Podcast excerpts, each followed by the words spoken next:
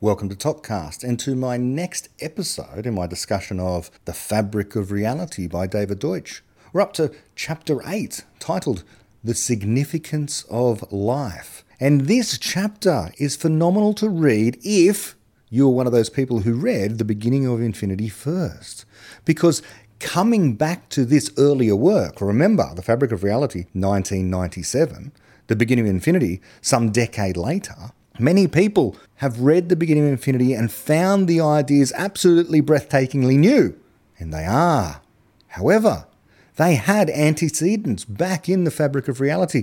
This chapter, perhaps more than most, has it all laid out there on the significance of not merely life, but in particular, people and the way in which we can change the cosmos. It's all there. Why wasn't it noticed back then? Well, it was, of course, by some people who happened to be reading the book at that time. But now, these ideas are really beginning to take off. The idea being that life is not some parochial chemical scum. This idea that Stephen Hawking, amongst others, promoted. What did he say? Something to the effect of, We are but a chemical scum covering the Earth, which is just one among a few planets in a solar system, one among many in the galaxy a galaxy which is one among many trillions, as we know now, throughout the entire universe. So we're not that significant. Chemical scum. Now, as David likes to point out, this is literally true, but it misses the point because there's something special about this set of chemicals. This set of chemicals that we call life, and in particular, this set of chemicals that is living and becomes a person, able to explain the rest of physical reality. There are two questions really being explored in this chapter so far as I can tell. One is, what is the nature of life? What is this stuff called life to begin with? And two, what's the significance of it? Is it fundamental? Given that it emerges from the motion of atoms, basically, how can it be a fundamental feature of the universe? Well, I've already given you one hint. But let's see what David has to say here in the fabric of reality. If we want to understand the fabric of reality, after all, the deepest ideas, we need to understand life. Well, do we? Yes, we do. Okay, so let's see what David has to say about this. He begins the chapter with, quote, From ancient times until about the 19th century, it was taken for granted that some special animating force or factor was required to make the matter in living organisms behave so noticeably different from other matter. This would mean, in effect, that there were two types of matter in the universe animate matter and inanimate matter, with fundamentally different physical properties. Consider a living organism such as a bear. A photograph of a bear resembles the living bear in some respects. So do other inanimate objects, such as a dead bear, or even in a very limited fashion, the Great Bear constellation. But only animate matter can chase you through the forest as you dodge round trees and catch you and tear you apart. Inanimate things never do anything as purposeful as that, or so the ancients thought. They had, of course, never seen a guided missile, end quote. Or these days, a Boston Dynamics robot. Some people are terrified by, of course. 1997 was a time just before the catastrophists, when it came to artificial intelligence, really gained ascendancy. And they're around us now. It is the zeitgeist. It is what we are swimming in among public intellectuals that these robots are a sign of the end times. People are terrified of them. They're definitely going to become Terminators, so we're told, or something like that. We have to really control them.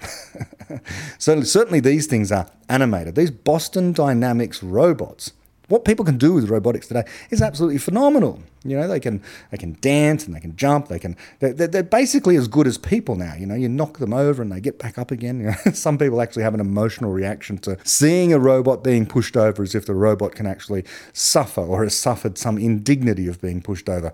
It's just a machine. It's like knocking your toaster over. It's not feeling anything. It's not thinking anything. It can't explain. It's not going to suffer. It doesn't have the relevant senses and relevant ideas. Doesn't have any ideas, except perhaps the ideas of the programmer, which are still the programmer's ideas, not its ideas. It's just following instructions. That aside, the thing isn't living, but why isn't it living? Is it not living because it doesn't have elan vital? It doesn't have the living essence coursing through it? Is that what we have and everything between us and simple cells have? Well, let's read on. David writes, quote, To Aristotle and other ancient philosophers, the most conspicuous feature of animate matter was its ability to initiate motion. They thought that when inanimate matter, such as a rock, has come to rest, it never moves again, unless something kicks it.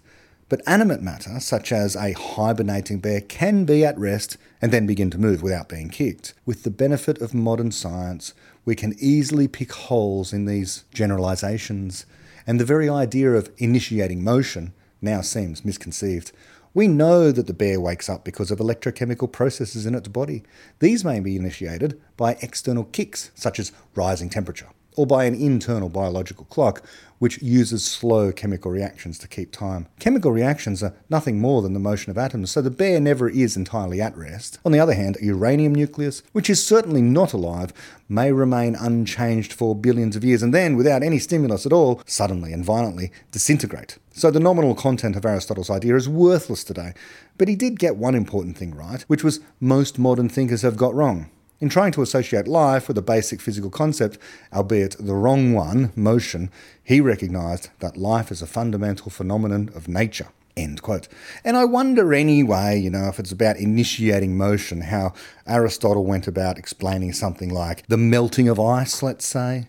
Maybe he didn't see much in ancient Greece, but but presumably, you know, one moment the ice is solid and not moving any, anywhere, and the next minute it's flowing. Okay, so this is the, the beginning of motion, something as mundane as that. But he was trying, of course. Aristotle was a genius. No one else had any better ideas at the time. You've got to start somewhere. And so, hey, good as anything else.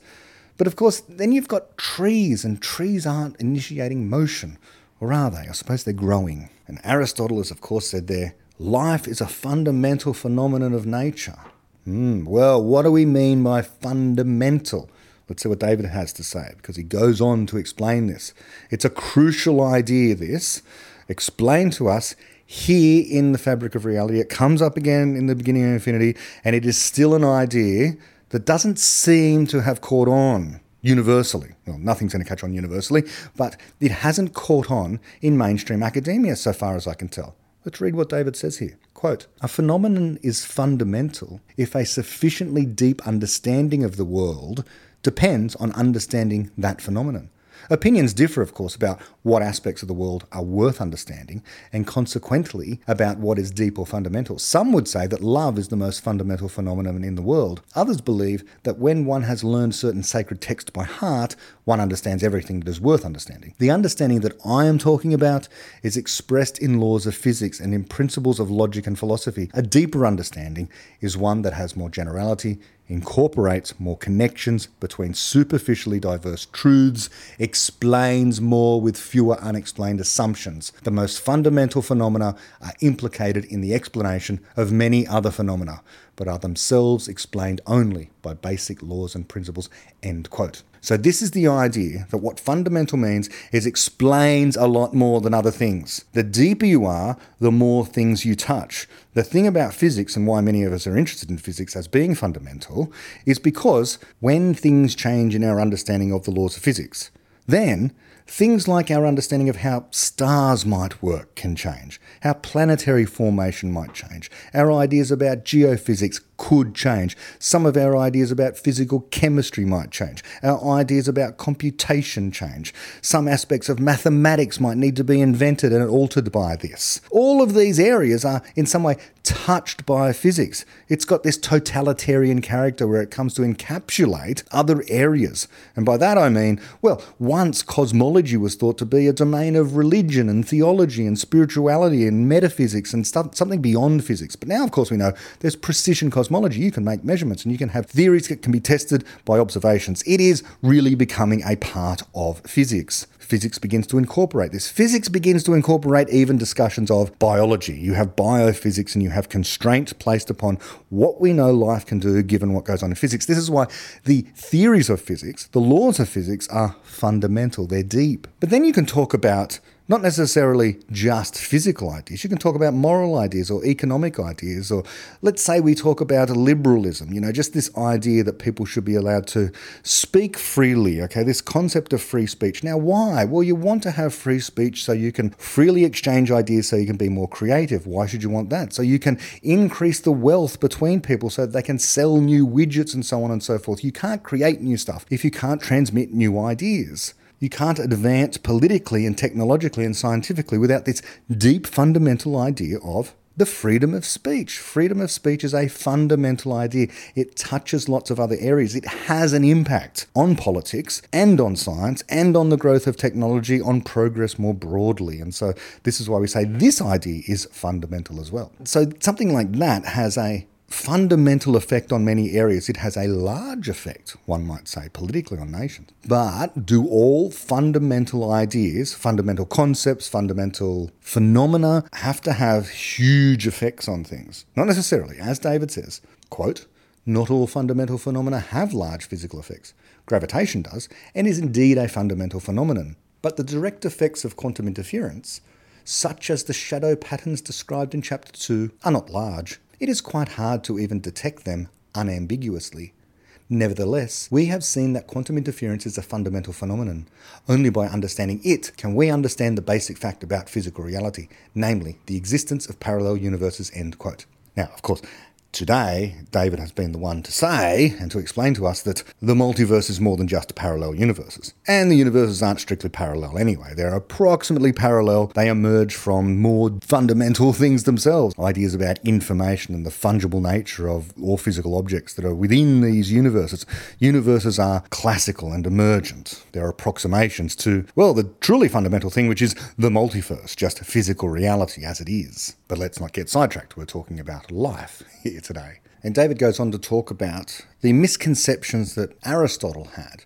Interesting as they were, I'm going to skip over that and come to where David is explaining the different conceptions people have about what counts as being fundamental. He talks about how Darwin's theory of evolution, well, it began to explain life, but it's not like it invoked any special kind of physics. It didn't say that there was this new physical law that applied to living things to animate them and not to other stuff. But what did happen in the history of science is that well, Newtonian physics was just so successful that, well, as David said, it made reductionism attractive. And so he explains this. And so let's read what he says about this. Quote, since faith in revealed truth had been found to be incompatible with rationality, which requires an openness to criticism, many people nevertheless yearned for an ultimate foundation to things in which they could believe. If they did not yet have a reductive theory of everything to believe in, then at least they aspired to one. It was taken for granted that a reductionist hierarchy of sciences, based on subatomic physics, was integral to the scientific worldview, and so it was criticised only by pseudoscientists and others who rebelled against science itself. Thus, by the time I learned biology in school, the status of that subject had changed to the opposite of what Aristotle thought was obvious. Life was not considered to be fundamental at all. The very term nature study, meaning biology, had become an anachronism. Fundamentally, nature was physics. I am oversimplifying only a little if I characterize the prevailing view as follows. Physics had an offshoot, chemistry, which studied the interactions of atoms. Chemistry had an offshoot, organic chemistry, which studied the properties of compounds of the element carbon. Organic chemistry, in turn, had an offshoot, biology, which studied the chemical processes we call life. Only because we happen to be such a process was this remote offshoot of a fundamental subject interesting to us. Physics, in contrast, was regarded as self evidently important in its own right because the entire universe, life included, conforms to its principles. End quote. Okay, so this is common knowledge in a way. This is a running joke. In fact, there is even uh, an XKCD cartoon that is quite famous. I'll put it up on the screen. And it has the whole, you know, sequence laid out there, the whole hierarchy of science, if you like. On the far left, for anyone who can't see the screen, you don't need to. On the far left, we have sociologists. And then moving further right, we have the psychologist saying sociology is just applied psychology. And then moving further right, we have a biologist who's saying psychology is just applied biology. Moving further right, we have the chemist saying biology is just applied chemistry. And moving further right, we have physicists saying, which is just applied physics. It's nice to be on top. And then all the way over to the far right is a mathematician who is saying, oh, hey, I didn't see you guys all the way over there. And what's on the x axis, so to speak, is the label fields arranged by purity, more pure as you move to the right. So mathematics is the most pure or the most fundamental. This is the way it was certainly taught to me. It must have been taught to me because I was quite proud at school of being into physics. And those biology students, well, they were just doing emergent stuff. It wasn't as deep, it wasn't as interesting. There were too many facts to remember. Physics had simple principles. The curious thing was that when I was at school as a high school student, we didn't even learn evolution by natural selection. We just learned what David's about to go through characteristics of living things and how the taxonomy worked, how you classified things. And I can still remember it to this day kingdom, phylum, class, order, family, genus, species. And I'm sort of, what a useless bit of information that's still floating around in my head. I learned that in like year seven or something. But they didn't teach me the theory of evolution by natural selection. I had to wait until I was a, uh, an older teenager before I figured out any of that stuff. In fact, I don't think I even was taught it at school. These days, certainly it is taught at school, but I don't think I was taught it at school. So this is, you know, sort of in the 90s. But certainly I was taught the idea that physics is fundamental and, you know, all of chemistry is based on physics and biology just arises out of chemistry and, and so on it goes. You know, psychology is just some sort of biology, parochial kind of biology about people. So this is there in our culture. It's still there in our culture, I would say. And David goes on to write, and I had the same experience. He writes, quote, My classmates and I had to learn by heart a number of characteristics of living things. These were merely descriptive. They made little reference to fundamental concepts. Admittedly, locomotion was one of them, an ill defined echo of the Aristotelian idea, but respiration and excretion were among them as well. There was also reproduction, growth, and the memorably named irritability, which meant that if you kick it, it kicks back. What these supposed characteristics of life lack in elegance and profundity, they do not make up for in accuracy. As Dr. Johnson would tell us, every real object is irritable. On the other hand, viruses do not respire, grow, excrete, or move unless kicked, but they are alive. And sterile human beings do not reproduce, yet they are alive too. End quote. As a teacher of this stuff once upon a time, I can tell you that, well, yes, there are acronyms for this kind of thing. Now, I wasn't a biology teacher, but you know, you teach high school science, and sometimes this stuff crops up.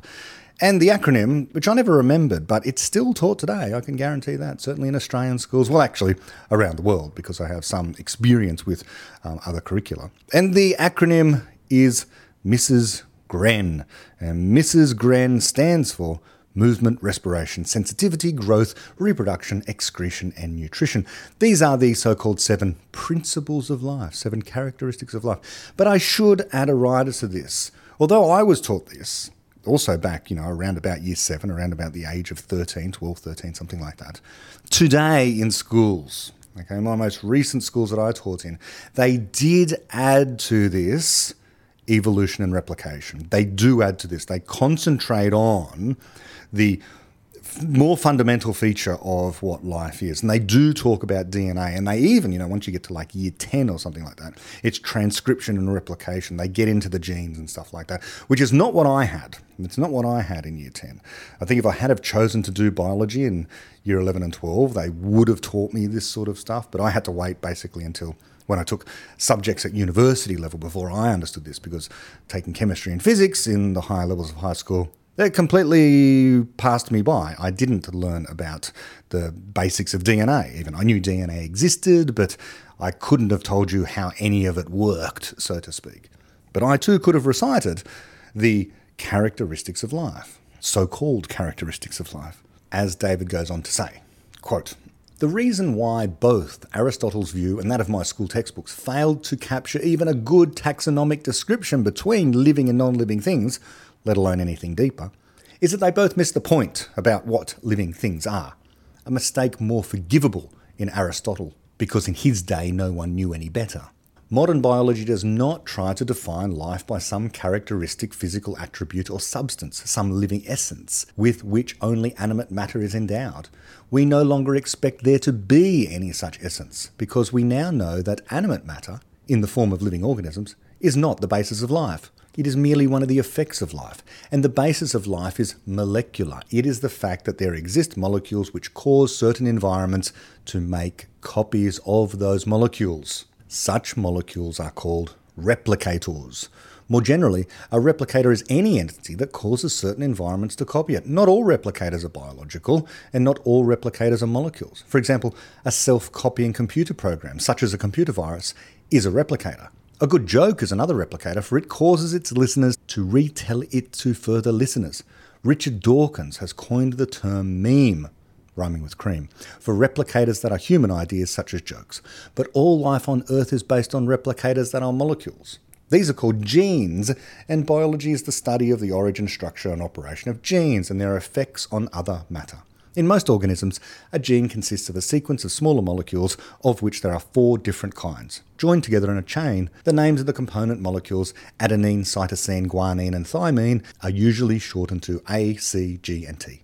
The abbreviated chemical name for a chain of any number of A, C, G, and T molecules in any order is DNA. Genes are, in effect, computer programs expressed as sequences of A, C, G, and T in a standard language called the genetic code, which, with very slight variations, is common to all life on Earth. Some viruses are based on a related type of molecule, RNA, while prions are, in a sense, self replicating protein molecules. End quote. And David goes on to explain some features of genes, and I think listeners are relatively familiar with this idea that DNA consists of this sequence of genes. It also consists of so called junk DNA as well. But the genome is the set of all the genes which code for the building of a particular organism. This is what the genome is. David goes on to explain, after I'm going to skip a little here, and he says, quote, a gene can function as a replicator only in certain environments, by analogy with an ecological niche, the set of environments in which an organism can survive and reproduce. I shall also use the term niche for the set of all possible environments which a given replicator would cause to make copies of it. The niche, or niche, of an insulin gene includes environments where the gene is located in the nucleus of a cell in the company of certain other genes, and the cell itself is appropriately located within a functioning organism in a habitat suitable for sustaining the organism's life and reproduction. But there are also other environments, such as biotechnology laboratories, in which bacteria are genetically altered so as to incorporate the gene. Those environments are also part of the gene's niche as are an infinity of other possible environments that are very different from those in which the gene evolved. End quote. Now, David makes some remarks, which I'm going to skip over, about how genes are very finely tuned, so to speak, carefully adapted to their niches. Variations of the gene, even slight variations, will cause them not to get copied in such a way as to enable the organism to thrive. They will cause the death of the organism, or certainly some severe problem anyway. In other words, the gene is adapted to a niche, a replicator is adapted to a niche, and if the replicator changes, if the gene changes even slightly, it's no longer adapted to that particular thing. And so the organism that has that variant is not going to be as successful if it still occupies that same environment. Generally speaking, but obviously, this kind of implies that there are degrees of adaptation. So you can be more or less adapted. This is how variation amongst species happens, and therefore you can have differential selection of members of a particular species, and therefore evolution over time. I'm skipping over a fair bit here, and I'm coming up to a part where uh, we get a little hint of constructor theory, just perhaps, just perhaps. So I'll pick it up where David says, quote, if most variants of the replicator fail to cause most environments of its niche to copy them, then it would follow that our replicator's form is a significant cause of its own copying in that niche, which is what we mean by saying that it is highly adapted to the niche or niche. On the other hand, if most variants of the replicator would be copied in most of the environments of the niche, then our form of our replicator makes little difference in that copying would occur anyway. In that case, our replicator makes little causal contribution to its copying and is not highly adapted to that niche. So the degree of adaptation of a replicator depends not only on what that replicator does in its actual environment, but also on what a vast number of other objects, most of which do not exist, would do in a vast number of environments other than the actual one. we've encountered this curious sort of property before. The accuracy of a virtual reality rendering depends not only on the responses the machine actually makes to what the user actually does, but also on responses it does not, in the event, make to things the user does not in fact do. This similarity between living processes and virtual reality is no coincidence, as I shall explain shortly. End quote. Let's just remember the significance of this idea of virtual reality. People like to talk about things like the simulation argument or just a more prosaic claim that we might be living in a computer in some way, shape, or form. The simulation argument being the superset of that. It's a simulation inside a simulation inside a simulation inside a simulation. As if this is somehow explanatory of our circumstance. Of course, it's not. If we found we were in a simulation, we'd want to find out what kind of universe the simulation was operating in, or the entire set of simulations, what base reality was like, so to speak. All of that aside, we are already occupying virtual reality. Given that the simulation hypothesis is false on the basis that it's a bad explanation, easily variable, and so on, if we just assume normal realism obtains, in other words, physical reality is out there, and we interact with physical reality and come to understand physical reality through our explanations, which we devise to explain our observations. We occupy virtual reality because we're minds, and the minds have only access to physical reality out there beyond your mind via channels of information. Your mind is in complete darkness. It's in your skull, operating on your brain. There's no light there.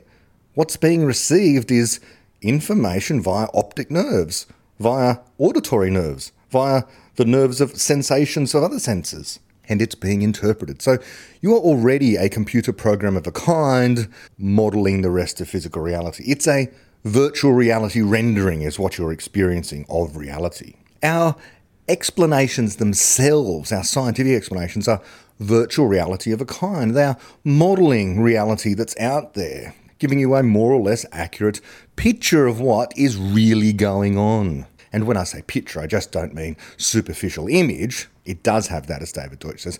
But more importantly, the mathematical relationships that are involved in explaining something when you write down the explanation in full, as far as we understand it.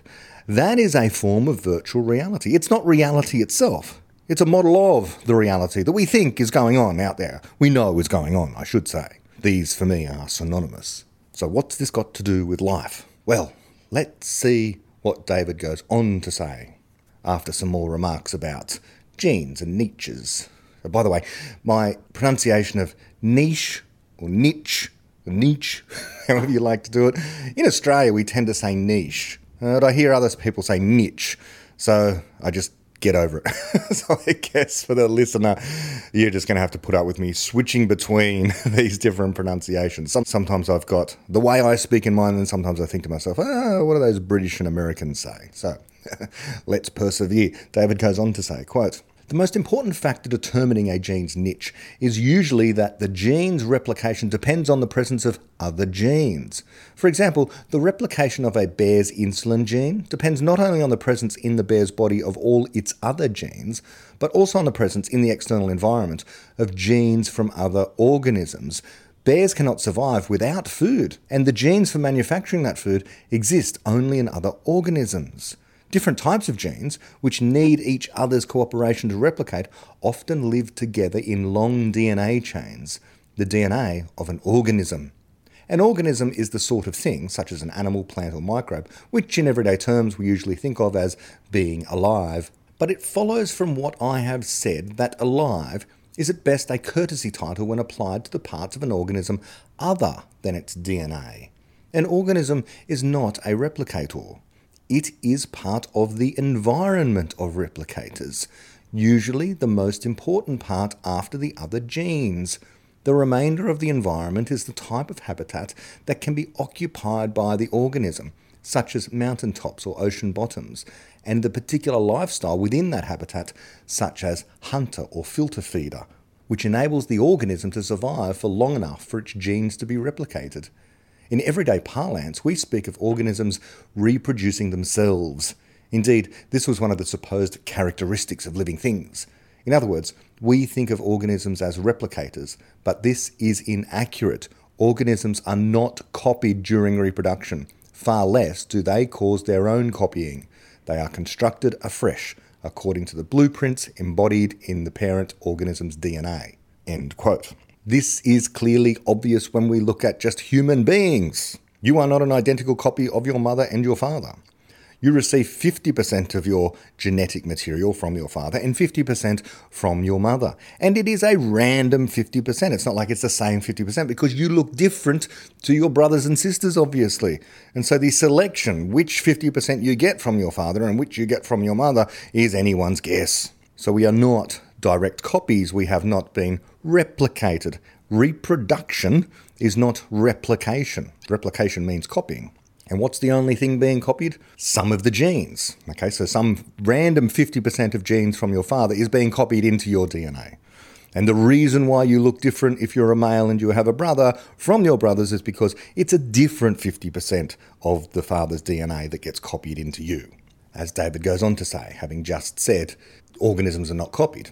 Quote, for example, if the shape of a bear's nose is altered in an accident, it may change the lifestyle of that particular bear and the bear's chances of surviving to reproduce itself may be affected for better or worse.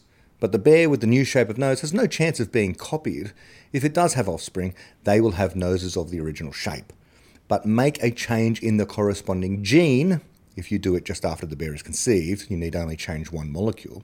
And any offspring will not only have noses of the new shape, but copies of the new gene as well. This shows that the shape of each nose is caused by that gene and not by the shape of any previous nose. So the shape of the bear's nose makes no causal contribution to the shape of the offspring's nose, but the shape of the bear's genes contributes both to their own copying and to the shape of the bear's nose and of its offspring's nose. End quote. So I'll just add a little bit of uh, jargon here for anyone who's interested. The contingent of genes that you have in your DNA is known as the genome. That is the set of all the genes that you have. How they are then expressed, what it goes on to look like as the physical organism that you are, is called the phenotype. So we've got genotype, the set of all the genes in the DNA, and how it's expressed in the environment, what it looks like. That's the phenotype. And Dawkins wrote the book called The Extended Phenotype to explain how the genotype can have effects on the environment. And so, for example, the genes for birds' nests are really in the genome of the bird. Okay, because everything the bird does, all the behaviors that the bird engages in, are somehow encoded in the DNA. Precisely how we don't know exactly, but they must be in there, including the things that aren't just in the bird's body. The nest of a bird is not in the bird's body, but it must be there in the DNA in some way, shape, or form. Now, we are a bit different. Not all of our manifestations in the physical environment are there encoded in the DNA, not by a long shot we have something special about our genome. Something in our genome codes for a universal explainer, allowing us to create explanations, understand the world, and bring new knowledge into existence. So, this is a unique feature of our genome. Therefore, our extended phenotype, if you like, is a rather strange beast. Possibly the wrong word there. It's a strange phenomenon. but whatever the case, when we're talking about bears here and bears' noses, the gene on the genome can be changed. That's a change in the genome. And then when the shape of the bear's nose actually changes, that's a change in the phenotype. And David goes on to say, quote, so an organism is the immediate environment which copies the real replicators, the organism's genes. Traditionally, a bear's nose and its den would have been classified as living and non-living entities respectively. But that distinction is not rooted in any significant difference. The role of the bear's nose is fundamentally no different from that of its den. Neither is a replicator. Though new instances of them are continually being made, both the nose and the den are merely part of the environment which the bear's genes manipulate in the course of getting themselves replicated. End quote. You may feel a little uncomfortable with that if you're coming at this for the first time. This idea that organisms, including you, are in some sense just an environment. You are just the environment in which the genes facilitate their own replication. This is the existence of your body is so that these genes can get copied. They're competing to be copied. That's what you are as a matter of life. As a matter of life. Now, does this undermine your significance as a living thing? Not at all, because people are not merely their genes. People are minds, and people can create explanatory knowledge. This is what makes us cosmically significant. Now, David will come to this, but just to flag it up ahead. So, just in case you're feeling as if, well, you're dismissing the existence of people by saying they're nothing but the environments in which genes are copied. Well, humans are different, as we like to say. But let's get going. David goes on to say, quote, This gene-based understanding of life regarding organisms as part of the environment of genes has implicitly been the basis of biology since Darwin, but it was overlooked until at least the 1960s and not fully understood until Richard Dawkins published The Selfish Gene in 1976 and The Extended Phenotype in 1982. End quote. Yes, and I couldn't agree more. These are groundbreaking works. Again, I like to go back sometimes and just recall my university days, where, as I say when I'm talking about philosophy on this channel, I was force fed lots and lots of Wittgenstein and the the classics, but no one really taught me Popper. Uh, Popper was maybe one or two readings here and there. It wasn't a central focus, even of a philosophy of science program. We just didn't get much of it at all. I also happened to do a subject that was the philosophy of biology, and it was a fascinating subject. It was very interesting. It went all the way through the history of some of this stuff, all the way from the Aristotelian ideas through to the modern day. But when we did get to the modern day, the big guy, the guy that we read lots and lots of, was Stephen Jay Gould. We read lots of Stephen Jay Gould, and the lecturer, the professor that was in charge of the course at the time, was fascinated by his ideas. Now, Gould, from what I remember, I haven't really read much since university from Gould, but he was a proponent of species selection not the selfish gene idea. These were competing ideas, Richard Dawkins versus Stephen Jay Gould. That was a big debate that went on. Interestingly, Stephen Jay Gould was actually against the use of evolution to explain psychology, in other words, evolutionary psychology. He was against the whole idea. But his ideas were certainly quite interesting. But I mention this because, again, it's another of those cases where I was force fed his stuff but I wasn't taught much at all about what Richard Dawkins had said. I think we had, again, a few selected readings from Richard Dawkins. So it wasn't until I'd read The Fabric of Reality that I then read The Selfish Gene and the extended phenotype as well. I thought the extended phenotype was particularly good. Whatever the case, let's keep going. Let's get into this really important stuff about the importance, the significance of life, where David really comes to the crux of the matter. And he writes, quote, I now return to the question whether life is a fundamental phenomenon of nature. I have warned against the reductionist assumption that emergent phenomena, such as life, are necessarily less fundamental than microscopic physical ones. Nevertheless, everything I have just been saying about what life is seems to point to its being a mere side effect at the end of a long chain of side effects. For it is not merely the predictions of biology that reduce in principle to those of physics, it is, on the face of it, also the explanations. As I have said, the great explanatory theories of Darwin, in modern versions such as that propounded by Dawkins, and of modern biochemistry, are reductive. Living molecules, genes, are merely molecules obeying the same laws of physics and chemistry as non living ones.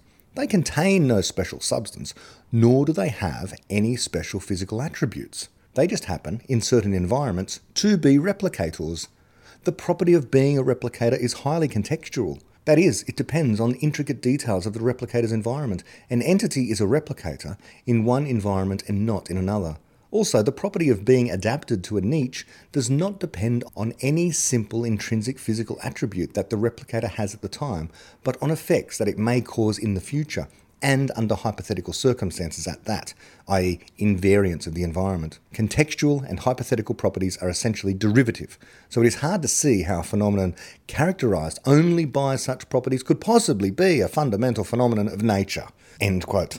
Okay, so here David is clearly setting up the argument in its strongest possible terms only to knock it down. And long-time listeners to ToKCast and certainly readers of the beginning of Infinity will know what's coming next, especially when I read this next short paragraph. You can see how it's all going to be undone, how it's going to have the wind knocked out of it by the conclusion that life is, of course, significant.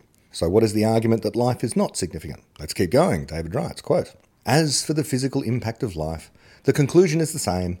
The effects of life seem negligibly small. For all we know, the planet Earth is the only place in the universe where life exists.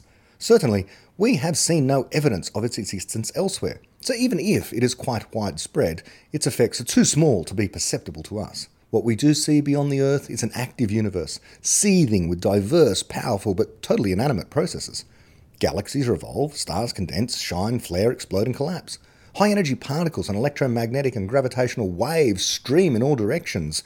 Whether life is or is not out there among all those titanic processes seems to make no difference. It seems that none of them would be in the slightest way affected if life were present. If the Earth were enveloped in a large solar flare itself, an insignificant event astrophysically, our biosphere would be instantly sterilized, and that catastrophe would have as little effect on the Sun as a raindrop has on an erupting volcano. Our biosphere is, in terms of its mass, energy, or any similar astrophysical measure of significance, a negligible fraction even of the Earth. Yet it is a truism of astronomy that the solar system consists essentially of the Sun and Jupiter. Everything else, including the Earth, is just impurities.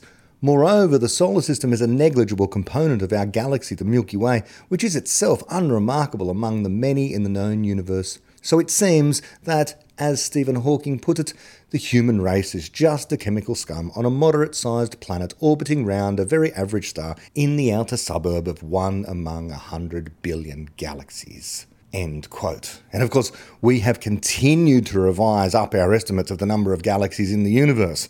It went to 200 billion, then it went to a trillion, and now I think it stands at 2 trillion in the observable universe. Never mind the rest of the universe, which might go on forever. So these numbers just keep getting larger.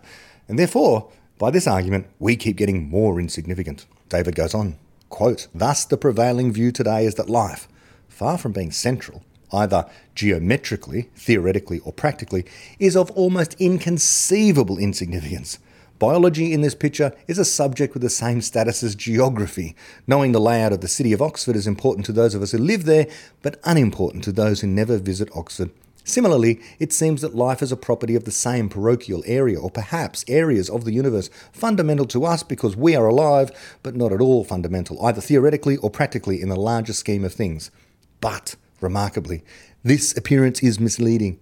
It is simply not true that life is insignificant in its physical effects, nor is it theoretically derivative. As a first step to explaining this, let me explain my earlier remark that life is a form of virtual reality generation.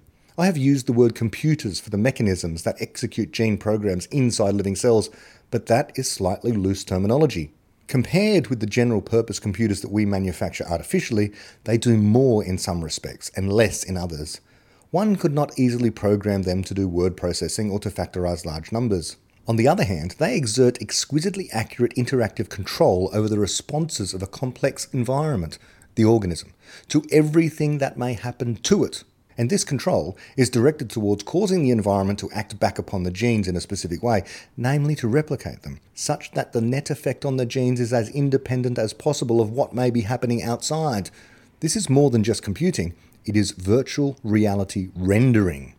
The analogy with the human technology of virtual reality is not perfect. First, although genes are enveloped just as the user of virtual reality is, in an environment whose detailed constitution and behavior are specified by a program, which the genes themselves embody, the genes do not experience that environment because they have neither senses nor experiences. So, if an organism is a virtual reality rendering specified by its genes, it is a rendering without an audience. Second, the organism is not only being rendered, it is being manufactured.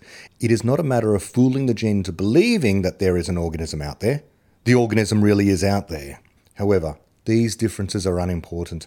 As I have said, all virtual reality rendering physically manufactures the rendered environment. The inside of any virtual reality generator, in the act of rendering, is precisely a real physical environment, manufactured to have the property specified in the program. It is just that we users sometimes choose to interpret it as a different environment, which happens to feel the same. As for the absence of a user, let us consider explicitly what the role of the user of virtual reality is. First, it is to kick the rendered environment and to be kicked back in return. In other words, to interact with the environment in an autonomous way. In the biological case, that role is performed by the external habitat. Second, it is to provide the intention behind the rendering. That is to say, it makes little sense to speak of a particular situation as being a virtual reality rendering if there is no concept of the rendering being accurate or inaccurate. I have said that the accuracy of a rendering is the closeness as perceived by the user of the rendered environment to the intended one. But what does accuracy mean for a rendering which no one intended and no one perceives? It means the degree of adaptation of the genes to their niche we can infer the intention of genes to render an environment that will replicate them from Darwin's theory of evolution. Genes become extinct if they do not enact that intention as efficiently or resolutely as other competing genes. So, living processes and virtual reality renderings are, superficial differences aside, the same sort of process. Both involve the physical embodying of general theories about an environment. In both cases, these theories are used to realize that environment and to control interactively not just its instantaneous appearance, but also its detailed response to general stimuli. End quote. And we're about to come to a very beginning of infinity style claim about all of this, but you can guess where this is going.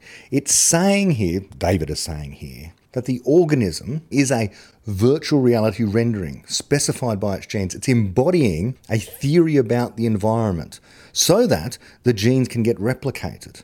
Embodying a theory about the environment. What does that mean? Well, David says it in the very next sentence. Let me quote it. He says, quote, genes embody knowledge about their niches. Say it again. Genes embody knowledge about their niches. This here is the big infinity claim that we have two kinds of knowledge that exist in the universe that we know about so far. We have explanatory knowledge. This is the stuff that people are constructing in order to explain the universe around them. This is our scientific knowledge and so on and so forth. That arises via conjecture and refutation of ideas. This is the stuff designed by people, intelligently designed by people. It's also the stuff that tends to get itself copied because it's so useful, it solves a problem, and all of that stuff as well. This, genes embody knowledge about the niches, this is the biological, evolutionary kind of knowledge. In both cases, ultimately, at the heart of both of them, is this method of conjecture and criticism, but we don't really know how it is that the knowledge is created. We just know it has something to do with this process. So let me read what David has to say about this, and we'll call it a day there he says, going back, quote, Genes embody knowledge about their niches. Everything of fundamental significance about the phenomenon of life depends on this property and not on replication per se. So we can now take the discussion beyond replicators. In principle, one could imagine a species whose genes were unable to replicate, but instead they were adapted to keep their physical form unchanged by continual self maintenance and by protecting themselves from external influences. Such a species is unlikely to evolve naturally, but it might be constructed artificially. Just as the degree of adaptation of a replicator is defined as the degree to which it contributes causally to its own replication, we can define the degree of adaptation of these non replicating genes as the degree to which they contribute to their own survival in a particular form. End quote. Just pausing there. That, that's brilliant. This is the idea of knowledge that once instantiated in a physical substrate, tends to cause itself to remain so. It is the thing that tends to get itself copied. There it is in black and white all the way back in Fabric of Reality. The degree of adaptation of a replicator is defined as the degree to which it contributes causally to its own replication. David goes on, quote, Consider a species whose genes were patterns etched in a diamond. An ordinary diamond with a haphazard shape might survive for eons under a wide range of circumstances, but that shape is not adapted for survival because a differently shaped diamond would also survive under similar circumstances. But if the diamond encoded genes of our hypothetical species caused the organism to behave in a way which, for instance, protected the diamond's etched surface from corrosion in a hostile environment, or defended it against other organisms, that would try to etch different information into it, or against thieves who would cut and polish it into a gemstone, then it would contain genuine adaptations for survival in those environments. Incidentally, a gemstone does have a degree of adaptation for survival in the environment of present day Earth. Humans seek out uncut diamonds and change their shapes to those of gemstones, but they seek out those gemstones and preserve their shape. So in this environment, the shape of the gemstone contributes causally to its own survival. End quote. So there we have the notion of resilient information. Okay, resilient information. This Chiara Marletto uses this in the science of Can and Can't. Another explanation of what knowledge is, another way of coming up with what knowledge is, which captures this idea that If you've got a diamond, one of the most resilient of all substances out there naturally occurring, which had information encoded in it which caused it to be able to keep thieves away, to stop other information being put onto it, to prevent its own corrosion and so on and so forth, its own erosion, well, then you have something interesting, something alive. So David goes on to say about these, these, these diamond type um, species, quote, when the manufacture of these artificial organisms ceased, the number of instances of each non replicating gene could never again increase. But nor would it decrease, so long as the knowledge it contained was sufficient for it to enact its survival strategy in the niche it occupied. Eventually, a sufficiently large change in habitat or attrition caused by accidents might wipe out the species, but it might well survive for as long as many are naturally occurring species. The genes of such species share all the properties of real genes except replication. In particular, they embody the knowledge necessary to render their organisms in just the way real genes do. It is the survival of knowledge and not necessarily of the gene or any other physical object that is the common factor between replicating and non replicating genes. So, strictly speaking, it is a piece of knowledge rather than a physical object that is or is not adapted to a certain niche. If it is adapted, then it has the property that once it is embodied in that niche, it will tend to remain so. With a replicator, the physical material that embodies it keeps changing a new copy being assembled out of non replicating components every time replication occurs. Non replicating knowledge may also be sufficiently embodied in different physical forms, as for example when a vintage sound recording is transferred from a vinyl record to a magnetic tape and later to a compact disc. One could imagine another artificial non replicator based living organism that did the same sort of thing, taking every opportunity to recopy the knowledge in its genes onto the safest medium available. Perhaps one day our descendants will do that. End quote. And that's where I'll end the reading for today. But there we end it with what's in the beginning of infinity. And now it's amazing because I read this, I don't know how many times I've read this book, but it's one of those things where I didn't really get that on the first reading of The Fabric of Reality. This idea that it's all there here in this chapter 8, The Significance of Life. This idea that knowledge is substrate independent. So he's not using the word substrate there, but he's saying the knowledge can exist in different physical forms, but it's still the same knowledge.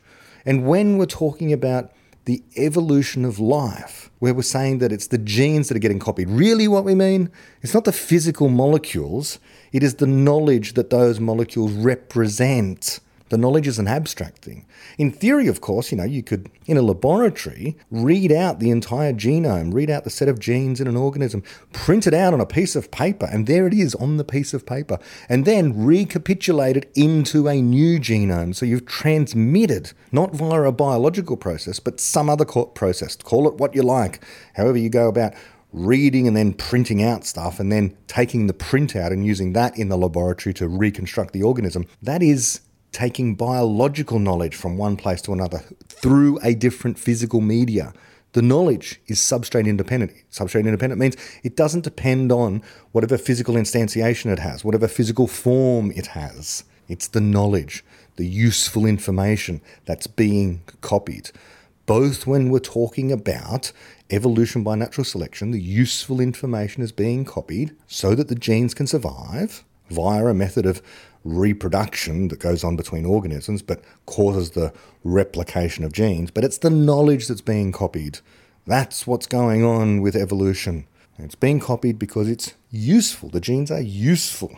Useful to what? Useful to themselves, okay? Useful to their own survival and propagation throughout the environment. So we still haven't quite got, admittedly, to the significance of life. The significance of life cosmologically speaking, but you can see it's being set up. And we already know, here at ToKCast, we already know that this process that is life is something that can cause vast changes to whole planets. And ultimately, of course, once it is able to transform the surface of a planet in the form of us, human beings, then it can move out into solar systems, galaxies, and the rest of the universe. It can be as significant as what gravity is on the way in which the universe appears on large scales, over large time frames and over large regions of space. If we could have the God's eye view of the multiverse, we would see that it is knowledge, the flow of information, that is what is really the big structure in the universe, that what, what shapes the multiverse as a whole. We're not quite there yet. It's coming. But we already have the background knowledge to predict where it is coming from. And next time, we'll get down into the, the nitty gritty, into the details of the remainder of this chapter. Until then, bye bye.